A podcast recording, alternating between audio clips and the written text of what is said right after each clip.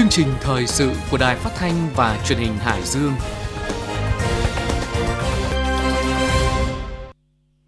Mời quý vị và các bạn nghe chương trình thời sự 17 giờ của Đài Phát thanh Truyền hình Hải Dương. Chương trình được phát trên sóng FM tần số 104,5 MHz, trực tuyến trên trang thông tin điện tử hải dương tv.vn.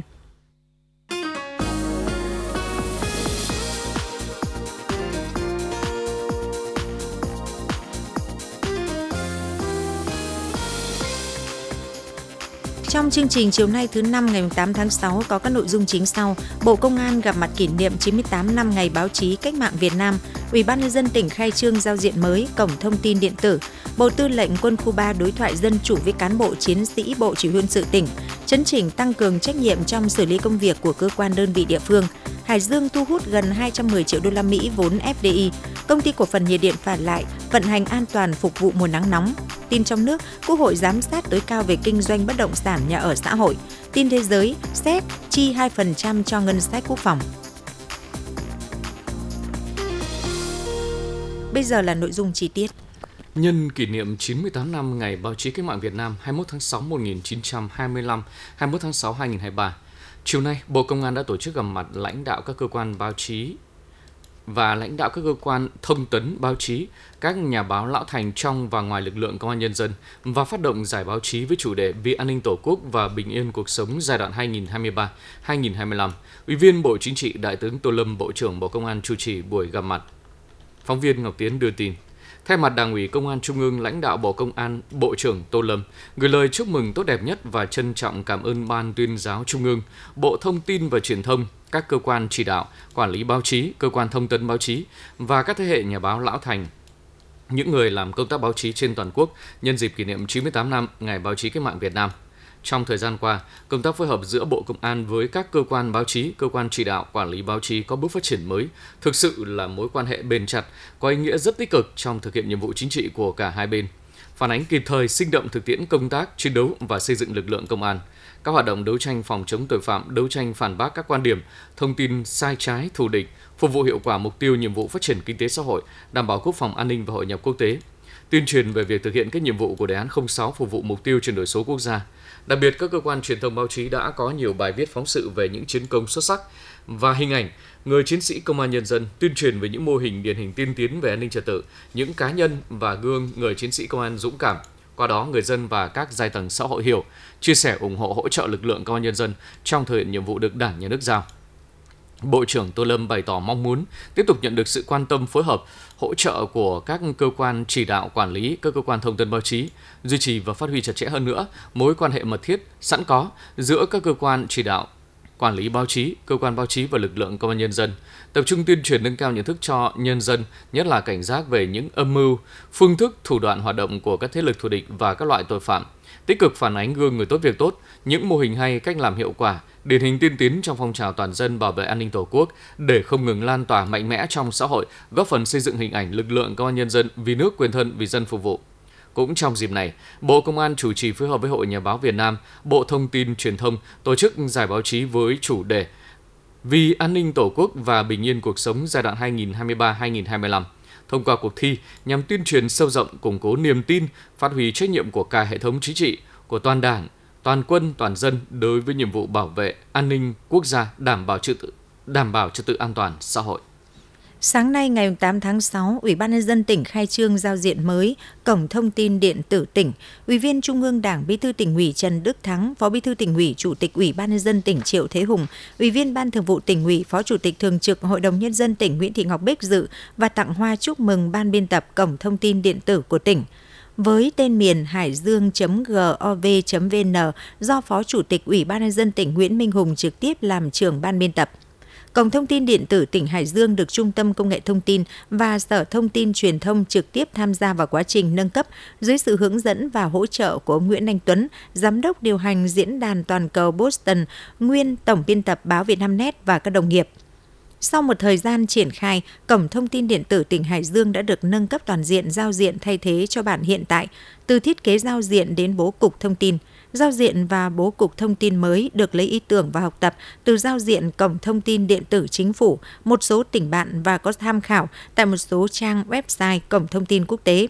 Đây sẽ là kênh thông tin chính thống, tập hợp và truyền tải những thông tin tổng quan về lịch sử, truyền thống văn hóa, tiềm năng lợi thế và cơ hội đầu tư vào tỉnh, phản ánh kịp thời công tác chỉ đạo điều hành của Ủy ban nhân dân tỉnh, hoạt động của lãnh đạo Ủy ban nhân dân tỉnh, tình hình phát triển kinh tế xã hội của tỉnh và các địa phương, qua hệ thống cổng thông tin điện tử, người dân và doanh nghiệp có thể tiếp cận hệ thống văn bản quy phạm pháp luật do Trung ương và địa phương ban hành, thông tin liên quan đến các dịch vụ công trực tuyến. Phát biểu tại buổi khai trương, Chủ tịch Ủy ban nhân dân tỉnh Triệu Thế Hùng cảm ơn ông Nguyễn Anh Tuấn, giám đốc điều hành diễn đàn toàn cầu Boston cùng các giáo sư, các chuyên gia đã giúp đỡ tỉnh Hải Dương trong suốt quá trình xây dựng và phát triển nâng cấp cổng thông tin điện tử tỉnh Hải Dương. Chủ tịch Ủy ban nhân dân tỉnh nhấn mạnh, việc nâng cấp giao diện mới cổng thông tin điện tử tỉnh Hải Dương là dấu mốc quan trọng, tạo nên một phương thức mới, có sự tương tác hai chiều trong việc giao tiếp giữa cơ quan chính quyền với nhân dân và doanh nghiệp – đảm bảo nhanh chóng minh bạch và hiệu quả hơn. Chính vì vậy để cổng thông tin thực sự phát huy hiệu quả là cầu nối giữa cơ quan chính quyền với người dân và doanh nghiệp, Chủ tịch Ủy ban nhân dân tỉnh yêu cầu các sở ban ngành đoàn thể, Ủy ban nhân dân các huyện thị xã thành phố cũng như ban biên tập cổng thông tin điện tử tỉnh cần nêu cao tinh thần trách nhiệm, quan tâm hơn nữa tới các trang thông tin điện tử thành phần thuộc phạm vi được giao quản lý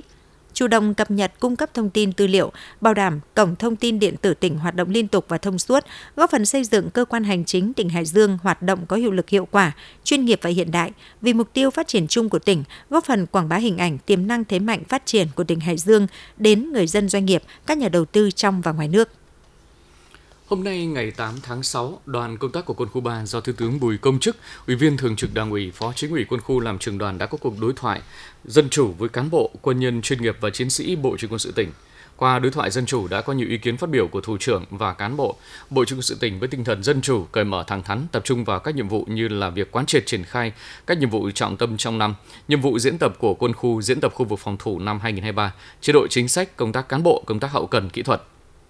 Tại buổi đối thoại, Phó Chính ủy quân khu cùng các thành viên trong đoàn công tác đã lắng nghe, giải đáp thấu đáo các ý kiến của cán bộ chiến sĩ và biểu dương kết quả hoạt động đối thoại dân chủ của Bộ Chỉ quân sự tỉnh đạt được trong thời gian qua. Nội dung giải đáp của đồng chí Phó Chính ủy và các cơ quan của quân khu được cán bộ chiến sĩ, Bộ Chỉ quân sự tỉnh đồng thuận và nhất trí cao. Bên cạnh đó, Phó Chính ủy quân khu, Thiếu tướng Bùi Công Chức cũng yêu cầu Đảng ủy Bộ Chỉ huy quân sự tỉnh và cấp ủy chỉ huy các cấp thường xuyên quán triệt, chấp hành nghiêm các chỉ thị nghị quyết quy định quy chế của cấp trên, cụ thể hóa trong lãnh đạo chỉ đạo và triển khai thực hiện, sát với đặc điểm nhiệm vụ của trung đoàn, duy trì nghiêm chế độ trực sẵn sàng chiến đấu, tập trung lãnh đạo, chỉ đạo nâng cao chất lượng huấn luyện của các đối tượng, chấp hành nghiêm nguyên tắc tập trung dân chủ và thực hiện tốt quy chế dân chủ ở cơ sở, làm tốt công tác giáo dục chính trị tư tưởng, giáo dục pháp luật, đặc biệt là nắm quản lý giải quyết tư tưởng và duy trì chế độ nền nếp, quan tâm chăm lo đời sống vật chất tinh thần cho cán bộ chiến sĩ. Chủ tịch Ủy ban nhân dân tỉnh vừa ban hành công văn số 1965 về việc chấm chỉnh tăng cường trách nhiệm trong quản lý công việc của cơ quan đơn vị địa phương. Theo đó, Chủ tịch Ủy ban nhân dân tỉnh yêu cầu thủ trưởng các sở ban ngành đơn vị sự nghiệp công lập thuộc Ủy ban nhân dân tỉnh, Chủ tịch Ủy ban nhân dân các huyện thị xã thành phố tổ chức quán triệt công điện số 280 CDTTG ngày 19 tháng 4 năm 2023 của Thủ tướng Chính phủ, thông báo số 1031 TBTU ngày 18 tháng 5 năm 2023 của Ban Thường vụ tỉnh ủy, thông báo số 924 TBTU ngày 13 tháng 2 năm 2023 của Ban Thường vụ tỉnh ủy đến cán bộ công chức viên chức thuộc phạm vi quản lý, khắc phục ngay tình trạng đùn đẩy né tránh thiếu trách nhiệm trong giải quyết công việc, bảo đảm kỷ luật kỷ cương hành chính và nâng cao hiệu lực hiệu quả công tác chỉ đạo điều hành. Chủ động tích cực thực hiện đầy đủ nhiệm vụ quyền hạn theo quy định của pháp luật, quyết định và chịu trách nhiệm những vấn đề thuộc thẩm quyền hoặc được phân cấp ủy quyền theo quy định khi tham mưu đề xuất Ủy ban nhân dân tỉnh, Chủ tịch Ủy ban nhân dân tỉnh giải quyết công việc phải nêu rõ cơ sở pháp lý, thẩm quyền, quan điểm, kiến nghị rõ phương án giải quyết công việc. Nếu đề xuất từ hai phương án trở lên thì phải có phương án chọn và nêu rõ lý do chọn phương án thủ trưởng các cơ quan đơn vị được lấy ý kiến có trách nhiệm trả lời bằng văn bản về những nội dung thuộc phạm vi chức năng quản lý của cơ quan đơn vị địa phương mình và những vấn đề liên quan khác đảm bảo thời hạn quy định hoặc theo đề nghị của cơ quan chủ trì. Trường hợp không trả lời hoặc trả lời chậm phải chịu trách nhiệm cá nhân trước Ủy ban nhân dân tỉnh, Chủ tịch Ủy ban nhân dân tỉnh và trước pháp luật. Đối với những vấn đề nội dung phức tạp có tính chất liên ngành còn ý kiến khác nhau đã phối hợp xử lý nhưng chưa thống nhất thì thủ trưởng cơ quan được giao chủ trì phải có quan điểm đề xuất rõ trình lên cấp có thẩm quyền. chủ động khẩn trương ra soát các kiến nghị đề xuất của cơ quan đơn vị địa phương đã được gửi đến và chịu trách nhiệm giải quyết theo thẩm quyền đúng thời hạn quy định, đặc biệt phải giải quyết ngay những vấn đề tồn động quá thời hạn chưa được xử lý, không để chậm trễ kéo dài. Trường hợp vấn đề thuộc thẩm quyền giải quyết của cơ quan đơn vị địa phương khác thì các cơ quan đơn vị nhận được đề xuất kiến nghị phải có văn bản trả lại ngay và nêu rõ lý do, căn cứ của việc không xem xét giải quyết, đồng thời có hướng dẫn phù hợp. Để tiếp tục thúc đẩy mạnh mẽ quyết liệt hơn nữa công tác cải cách thủ tục hành chính, cải thiện môi trường kinh doanh thực chất hiệu quả gắn với chuyển đổi số của tỉnh, đơn giản hóa thủ tục hành chính, tái cấu trúc quy trình, nâng cao chất lượng cung cấp dịch vụ công phục vụ người dân doanh nghiệp, qua đó từng bước tháo gỡ khó khăn vướng mắc cho hoạt động đầu tư, sản xuất kinh doanh và đời sống của người dân theo đúng ý kiến chỉ đạo của Thủ tướng Chính phủ. Ủy ban nhân dân tỉnh vừa ban hành công văn số 1961 theo đó, Chủ tịch Ủy ban nhân dân tỉnh yêu cầu thủ trưởng các sở ngành thuộc Ủy ban nhân dân tỉnh, trưởng ban quản lý các khu công nghiệp của tỉnh và Chủ tịch Ủy ban nhân dân các huyện thị xã thành phố tập trung đẩy nhanh tiến độ giả soát đơn giản hóa thủ tục hành chính, tham mưu cho Ủy ban nhân dân tỉnh đề xuất cắt giảm đơn giản hóa quy định thủ tục hành chính liên quan đến hoạt động đầu tư, sản xuất kinh doanh và đời sống của người dân và các điều kiện kinh doanh trồng chéo, không định lượng được để minh bạch trong kiểm tra thẩm định đánh giá xét duyệt các hoạt động kiểm tra chuyên ngành còn trông chéo, có sự tham gia của nhiều cơ quan đơn vị Thời hạn hoàn thành trình Chủ tịch Ủy ban nhân dân tỉnh phê duyệt phương án đơn giản hóa trước ngày 31 tháng 7 năm 2023, khẩn trương thực hiện thống kê, giả soát, cắt giảm, đề xuất cắt giảm, đơn giản hóa tối thiểu 20% thủ tục hành chính nội bộ nhằm nâng cao hiệu lực hiệu quả hoạt động của bộ máy hành chính nhà nước theo kế hoạch giả soát đơn giản hóa thủ tục hành chính nội bộ trong hệ thống hành chính nhà nước giai đoạn 2022-2025 các sở ngành chủ trì phối hợp với Ủy ban nhân dân các cấp và Văn phòng Ủy ban nhân dân tỉnh tham mưu cho Chủ tịch Ủy ban nhân dân tỉnh công bố công khai minh bạch đầy đủ chính xác kịp thời thông tin về thủ tục hành chính và quá trình tiếp nhận giải quyết thủ tục hành chính trên hệ thống thông tin giải quyết thủ tục hành chính để người dân doanh nghiệp tiếp cận theo dõi giám sát đánh giá quá trình thực hiện thủ tục hành chính. Tổ chức thống kê đầy đủ chính xác thủ tục hành chính có liên quan đến đời sống của người dân hoạt động sản xuất kinh doanh của doanh nghiệp để công bố công khai và xây dựng quy trình nội bộ quy trình điện tử giải quyết thủ tục hành chính trên hệ thống thông tin giải quyết thủ tục hành chính của tỉnh nhằm công khai minh bạch, phục vụ người dân, doanh nghiệp, cơ quan nhà nước và cán cán bộ công chức viên chức được giao nhiệm vụ thực hiện thủ tục hành chính, hoàn thành việc công bố, cập nhật công khai đầy đủ các bộ phận cấu thành của thủ tục hành chính theo đúng quy định chậm nhất trong tháng 7 năm 2023 tiếp tục nâng cao chất lượng phục vụ, mức độ hài lòng của người dân, doanh nghiệp trong giải quyết thủ tục hành chính, cung cấp dịch vụ công, tăng cường trách nhiệm giải trình, thực hiện tốt công tác tiếp nhận, xử lý phản ánh, kiến nghị về quy định hành chính để kịp thời xử lý các khó khăn vướng mắc bất cập cho người dân doanh nghiệp, chấm dứt tình trạng đùn đẩy trách nhiệm, không xử lý hoặc là kéo dài thời gian xử lý theo tinh thần chỉ đạo của Thủ tướng Chính phủ tại công điện số 280 CDTTG ngày 19 tháng 4 năm 2023. Theo Sở Kế hoạch và Đầu tư, 6 tháng đầu năm tỉnh Hải Dương đã thu hút được gần 210 triệu đô la Mỹ vốn đầu tư trực tiếp nước ngoài, trong đó hơn 152 triệu đô la Mỹ của 27 dự án cấp mới, 55 triệu đô la Mỹ cho dự án tăng vốn đầu tư, còn lại là vốn mua cổ phần của nhà đầu tư nước ngoài và các doanh nghiệp trong nước. Đánh giá chung so với cùng thời điểm này năm ngoái, thu hút đầu tư nước ngoài tăng cao cả về số dự án mới và vốn đăng ký. Năm nay Hải Dương phấn đấu sẽ thu hút thêm khoảng 400 triệu đô la Mỹ vốn FDI. Để đạt được mục tiêu này, tỉnh sẽ tiếp tục đẩy nhanh tiến độ triển khai lập quy hoạch thời kỳ năm 2021-2030, tầm nhìn đến năm 2050, tập trung thực hiện quy hoạch vùng công nghiệp động lực, phát triển các khu công nghiệp chuyên biệt công nghệ cao, dịch vụ và sinh thái nhằm hình thành vùng công nghiệp trọng điểm thu hút các dự án đầu tư lớn công nghệ hiện đại, thân thiện với môi trường. Theo Trung tâm Dự báo Khí tượng Thủy văn Quốc gia, hiện tượng El Nino khiến thời tiết nắng nóng gay gắt kéo dài, nhu cầu sử dụng điện tăng cao, đặc biệt vào thời điểm nắng nóng các tháng 6, 5, 6, 7. Để đảm bảo cung ứng điện trong thời gian cao điểm mùa khô năm 2023, công ty cổ phần nhiệt điện Phò Lại chủ động lập kế hoạch theo dõi chặt chẽ tình hình cung cấp để chủ động nguồn nhiên liệu, kiểm tra các thiết bị cấp nhiên liệu, các tổ máy sẵn sàng đáp ứng mọi chế độ vận hành theo nhu cầu của hệ thống điện. Phóng viên Hoàng Vân phản ánh. Trước khó khăn của việc cấp điện trong mùa nắng nóng dưới sự chỉ đạo quyết liệt của Tổng công ty Điện lực Việt Nam, Tổng công ty Phát điện Genco 2, công ty cổ phần nhiệt điện Phật Lại đã chủ động triển khai đồng bộ nhiều giải pháp nên các tổ máy phát điện luôn duy trì hệ số sử dụng cao, vận hành ổn định tin cậy, đáp ứng tốt phương thức huy động của Trung tâm điều độ hệ thống điện quốc gia. Tổng sản lượng điện công ty sản xuất được trong 5 tháng đầu năm 2023 đạt trên 1 tỷ 250 triệu kWh, đạt 98,7% kế hoạch đề ra. Riêng tháng 5 sản lượng điện đạt trên 247 triệu kWh. Công tác vận hành sản xuất an toàn và an toàn vệ sinh lao động, phòng chống cháy nổ, bảo vệ môi trường được công ty đặc biệt chú ý quan tâm. Cán bộ kỹ thuật viên người lao động của công ty luôn chấp hành tốt công tác an toàn vệ sinh lao động trong suốt quá trình làm việc. Kỹ thuật viên Nguyễn Văn Thủy, công ty cổ phần nhiệt điện Phả Lại chia sẻ. Trong cái phòng ờ, điều độ khu vực sản xuất của chúng tôi ấy, thì là là ngoài cái việc là ờ, trang phục của hộ cũng như là đầy đủ các trang bị là bắt buộc là phải thực hiện tốt trước khi vào giờ làm việc chúng tôi cũng tổ chức cái cái việc thực hiện cái việc là là, là kiểm tra đầu giờ để đảm bảo cho cho mọi người là thực hiện tốt. Ví dụ như là đảm bảo về sức khỏe cũng như là các trang cụ bảo hộ lao động đầy đủ đảm bảo cho công tác sản xuất để đảm bảo việc vận hành hết công suất của các tổ máy, công ty đã bố trí lực lượng vận hành sửa chữa trực theo ca sản xuất và sẵn sàng huy động nhân lực khi cần thiết. Lực lượng vận hành viên tập trung bám sát thiết bị, tăng cường công tác kiểm tra thiết bị được giao quản lý để kịp thời phát hiện xử lý các khiếm khuyết tiềm ẩn gây sự cố làm giảm công suất của tổ máy.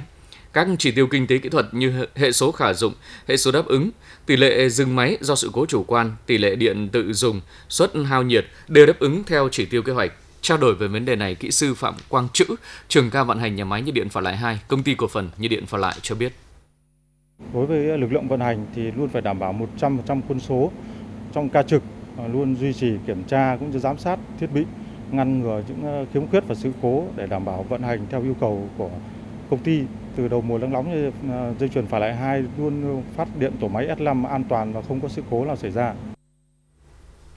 Xác định nhiệm vụ trọng tâm sản xuất điện cung ứng trong mùa khô và 2 tháng cao điểm tháng 6 tháng 7, công ty cổ phần nhiệt điện Phả Lại dự kiến tháng 6 sẽ sản xuất đạt trên 320 triệu kWh. Bên cạnh đó các khâu phối hợp về sửa chữa bảo dưỡng cung cấp nguyên liệu và tư thiết bị được các bộ phận trong công ty phối hợp chặt chẽ để đảm bảo sẵn sàng cao nhất cho công tác phát điện phục vụ đời sống và sản xuất. Trong thực hiện chương trình mục tiêu quốc gia xây dựng nông thôn mới kiểu mẫu thì tiêu chí xã ít nhất có một mô hình nông thôn thông minh đã trở thành quy định bắt buộc. Để kịp thời đáp ứng tiêu chí này trong năm 2023, Ban chỉ đạo xây dựng nông thôn mới huyện Gia Lộc đã triển khai hướng dẫn hai xã Phạm Trấn và Thống Nhất phấn đấu đạt được 9 tiểu mục quy định mô hình thôn thông minh trong bộ tiêu chí về xã nông thôn mới kiểu mẫu giai đoạn 2021-2025, phóng viên Đức Hùng phản ánh. Xác định mô hình xây dựng thôn xã thông minh không chỉ là vấn đề đặt ra với xây dựng nông thôn mới kiểu mẫu, mà còn là xu thế phát triển tất yếu của nông thôn trong thời đại công nghiệp 4.0 nên ngay sau khi được huyện Gia Lộc chọn là một trong những xã phấn đấu đi đầu trong xây dựng nông thôn mới kiểu mẫu, xã Phạm Trấn đã triển khai giả soát các tiêu chí theo quy định, đồng thời chọn thôn Côi Thượng thực hiện mô hình thôn thông minh. Đến nay, qua hơn 5 tháng đầu năm 2023 thực hiện, thôn đã đạt được 6 trên 9 tiểu mục đề ra của thôn thông minh. Ông Nguyễn Xuân Thơ, Chủ tịch Ủy ban nhân dân xã Phạm Trấn, huyện Gia Lộc cho biết.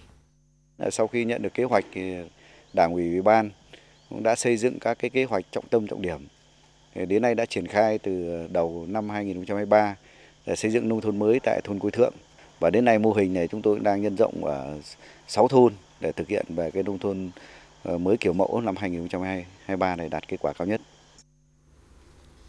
Ông Nguyễn Văn Minh, thôn Côi Thượng, xã Phạm Trấn, huyện Gia Lộc nói về những tiện ích mang lại cho người dân khi xây dựng thôn thông minh. Từ khi uh, xây dựng cái uh, thôn thông minh đấy thì uh,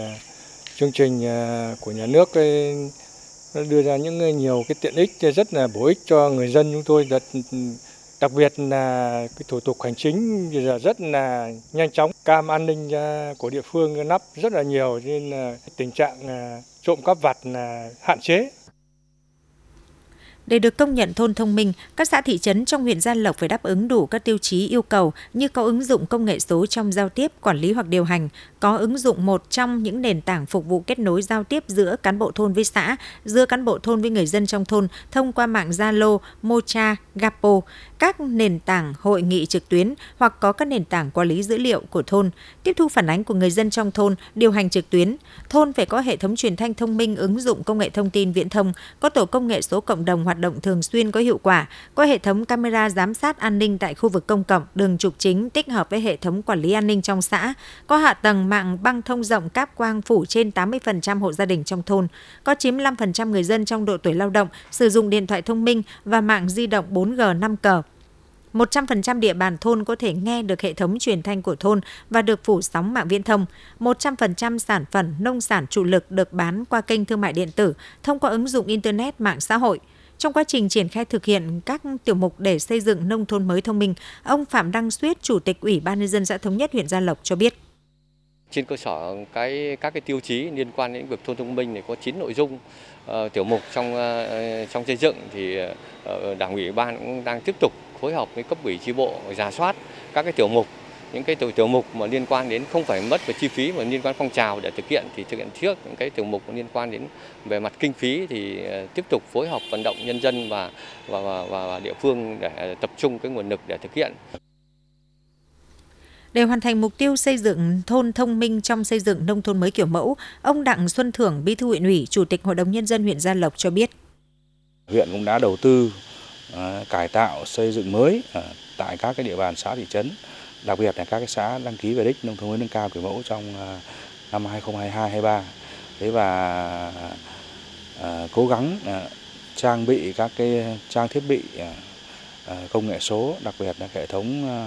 mạng nội bộ và cũng đang đề nghị với à, sở thông truyền thông ừ, cung cấp cái phần mềm nó đồng bộ cho các xã cho huyện để kết nối sau này à, đồng bộ với của tỉnh thì cái này cũng giúp ờ, ích rất nhiều trong việc mà giải quyết các cái thủ tục hành chính ờ, cho tổ chức cá nhân đến làm việc tại ờ, địa phương cũng như tại huyện.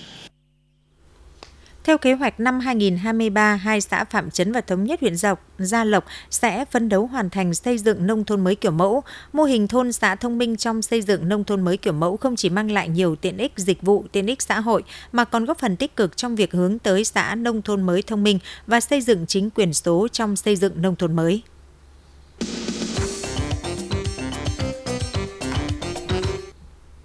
Tin trong nước, Chiều ngày 8 tháng 6 với đa số đại biểu tán thành, Quốc hội đã thông qua nghị quyết về chương trình giám sát năm 2024. Theo đó, Quốc hội đã quyết định sẽ giám sát tối cao chuyên đề về việc thực hiện nghị quyết 43 của Quốc hội về chính sách tài khóa tiền tệ và các nghị quyết của Quốc hội về một số dự án quan trọng quốc gia, chuyên đề về kinh doanh bất động sản và phát triển nhà ở xã hội. Đồng thời, Quốc hội giao Ủy ban Thường vụ Quốc hội tổ chức giám sát chuyên đề về đơn vị sự nghiệp công lập và chuyên đề về đảm bảo trật tự, an toàn giao thông. Trước đó, Trình báo cáo tiếp thu giải trình ý kiến của các vị đại biểu Quốc hội về dự kiến chương trình giám sát Quốc hội năm 2024, Ủy ban Thường vụ Quốc hội cho biết, qua thảo luận có ý kiến đề nghị không nên giám sát việc thực hiện một số nghị quyết về dự án công trình quan trọng quốc gia do thời gian triển khai các công trình trọng điểm chưa đủ để đánh giá kết quả thực hiện. Tuy nhiên, Ủy ban Thường vụ Quốc hội nhận thấy bên cạnh những công trình trọng điểm được hoàn thành đúng tiến độ, đạt chất lượng vẫn còn một số công trình có tốc độ giải ngân chậm, quá trình triển khai gặp nhiều khó khăn, vướng mắc liên quan đến chủ đầu tư, các nhà thầu chưa được kịp thời tháo gỡ. Việc Quốc hội giám sát tối cao chuyên đề sẽ giúp đánh giá toàn diện những kết quả đạt được, làm rõ những tồn tại khó khăn vướng mắc nguyên nhân và đề xuất được những giải pháp khả thi cần tập trung thực hiện trong thời gian tới. Về giám sát kinh doanh bất động sản, phát triển nhà xã hội, có ý kiến đề nghị cân nhắc việc giám sát chuyên đề để đảm bảo sự phối hợp chặt chẽ giữa hoạt động giám sát và hoạt động lập pháp. Do đó, thay vì tổ chức hoạt động giám sát chuyên đề có thể giao cho các ủy ban quốc hội trong quá trình thẩm tra tiến hành khảo sát kỹ lưỡng, Thực tiễn để sửa đổi trực tiếp các quy định trong các dự án luật liên quan, giải trình, Ủy ban Thường vụ Quốc hội cho rằng lĩnh vực này còn nhiều bất cập, chưa thống nhất cần phải xem xét sửa đổi bổ sung các luật có liên quan. Kết quả của chuyên đề giám sát sẽ chấn chỉnh kịp thời những tồn tại hạn chế để góp phần đưa các luật đang nghiên cứu chuẩn bị sửa đổi sớm để đi vào cuộc sống. Cục trưởng Cục Điều tiết Điện lực Bộ Công Thương Trần Việt Hòa cho biết, thời gian qua dưới sự chỉ đạo sát sao của chính phủ, mặc dù EVN, PVN và các bộ cơ quan liên quan đã nỗ lực thực hiện một số giải pháp cấp bách nhưng đến nay đã xuất hiện những yếu tố ảnh hưởng tiêu cực đến việc bảo đảm cung ứng đủ điện trong thời gian tới nhất là ở miền Bắc với đặc trưng là nguồn thủy điện chiếm tỷ trọng lớn 43,6%. Cụ thể tính đến ngày 6 tháng 6, hầu hết các hồ thủy điện lớn miền Bắc đã về mức nước chết bao gồm Lai Châu, Sơn La, Tuyên Quang, Bản Chát, Hủa Na, Thác Bà. Riêng hai hồ thủy điện Lai Châu và Sơn La đã phải chạy xuống mức dưới mực nước chết về các nguồn nhiệt điện trong thời gian vừa qua với sự nỗ lực của các đơn vị có liên quan, việc cung ứng than cho các nhà máy nhiệt điện đã được đảm bảo. Các nhà máy nhiệt điện than đã đủ nhiên liệu vận hành với công suất huy động cao. Để bảo đảm nguồn điện trong thời gian tới, Bộ Công Thương đã yêu cầu EVN tập trung huy động hiệu quả mọi nguồn lực trong chỉ đạo điều hành thực hiện đồng bộ hiệu quả các giải pháp bảo đảm cung ứng điện. Theo đó duy trì chế độ sẵn sàng các nhà máy, tổ máy nhiệt điện, đồng thời đẩy nhanh thời gian khắc phục sự cố nhanh nhất có thể, vận hành hệ thống điện hợp lý, cố gắng tăng huy động nhiệt điện để ngăn chặn suy giảm mực nước thủy điện, đẩy mực nước các hồ thủy điện lớn lên khỏi mực nước chết càng sớm càng tốt.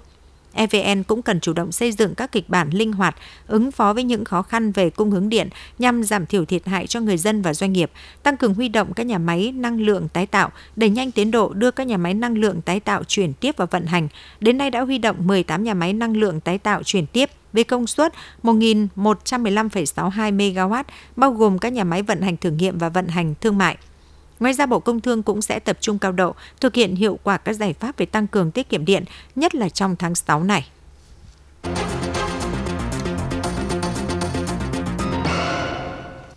Tin thế giới, Văn phòng Tổng thống Cộng hòa Séc hôm qua thông báo Tổng thống nước này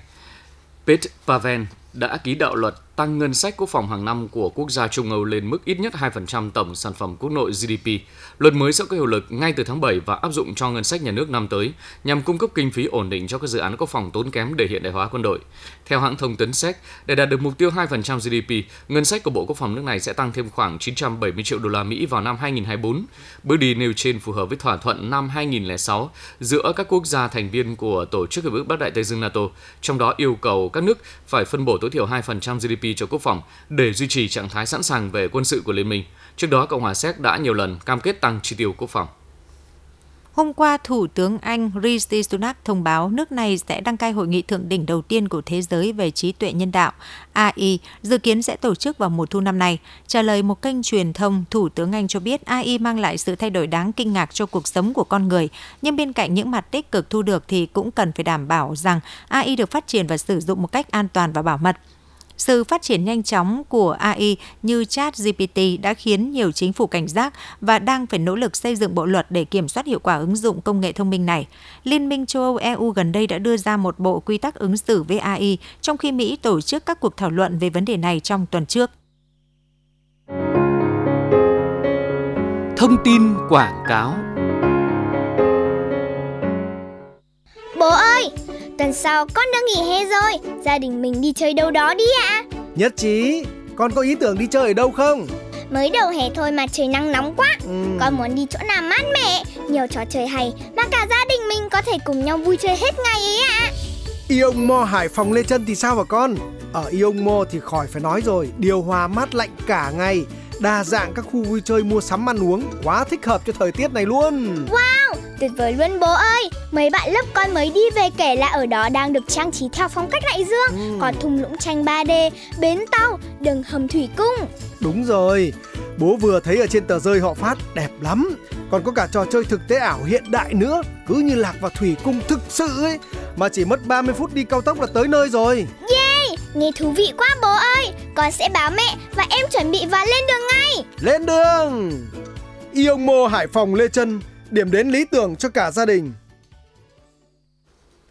Thông báo về việc cung cấp sử dụng nước sạch tiết kiệm. Công ty cổ phần kinh doanh nước sạch Hải Dương đang thực hiện dịch vụ cung cấp nước sạch trực tiếp cho 93 xã phường cấp qua đồng hồ tổng cho 55 xã phường trên địa bàn toàn tỉnh. Địa bàn dịch vụ cung cấp nước sạch của công ty rất rộng. Hiện nay do tình hình thời tiết nắng nóng kéo dài, nguồn điện cung cấp cho các nhà máy sản xuất nước sạch không ổn định, thường xuyên sự cố ngừng điều chỉnh nguồn cấp điện. Một số đơn vị thứ cấp gần khu vực đầu nguồn chưa thực hiện công tác đầu tư bể chứa, cải tạo các nhà máy, trạm cấp nước đã ảnh hưởng đến ổn định dịch vụ cung cấp nước sạch phục vụ nhân dân. Công ty đã chủ động đầu tư máy phát điện cho các nhà máy để duy trì sản xuất, điều tiết cấp nước trên mạng đường ống. Tuy nhiên, do nhu cầu sử dụng nước sạch của nhân dân tăng cao mùa nắng nóng, một số khu vực các xã cuối nguồn đã xảy ra tình trạng thiếu nước như các xã vùng xa của huyện Gia Lộc, huyện Bình Giang. Do vậy, công ty trân trọng thông báo và đề nghị quý khách hàng sử dụng nước sạch tiết kiệm tránh lãng phí, chủ động thao rửa bể chứa tét nước, máy bơm và trữ nước phục vụ sinh hoạt sản xuất kinh doanh. Đối với các đơn vị mua nước sạch qua đồng hồ tổng, cần thực hiện công tác đầu tư cải tạo nhà máy, trạm cấp nước, xây dựng bổ sung bể chứa, máy bơm, cải tạo hệ thống mạng đường ống, phối hợp vận hành điều tiết cấp nước phục vụ khách hàng công ty cổ phần kinh doanh nước sạch Hải Dương rất mong nhận được sự đồng hành phối hợp chia sẻ của quý khách hàng. Phó Tổng Giám đốc Nguyễn Thanh Sơn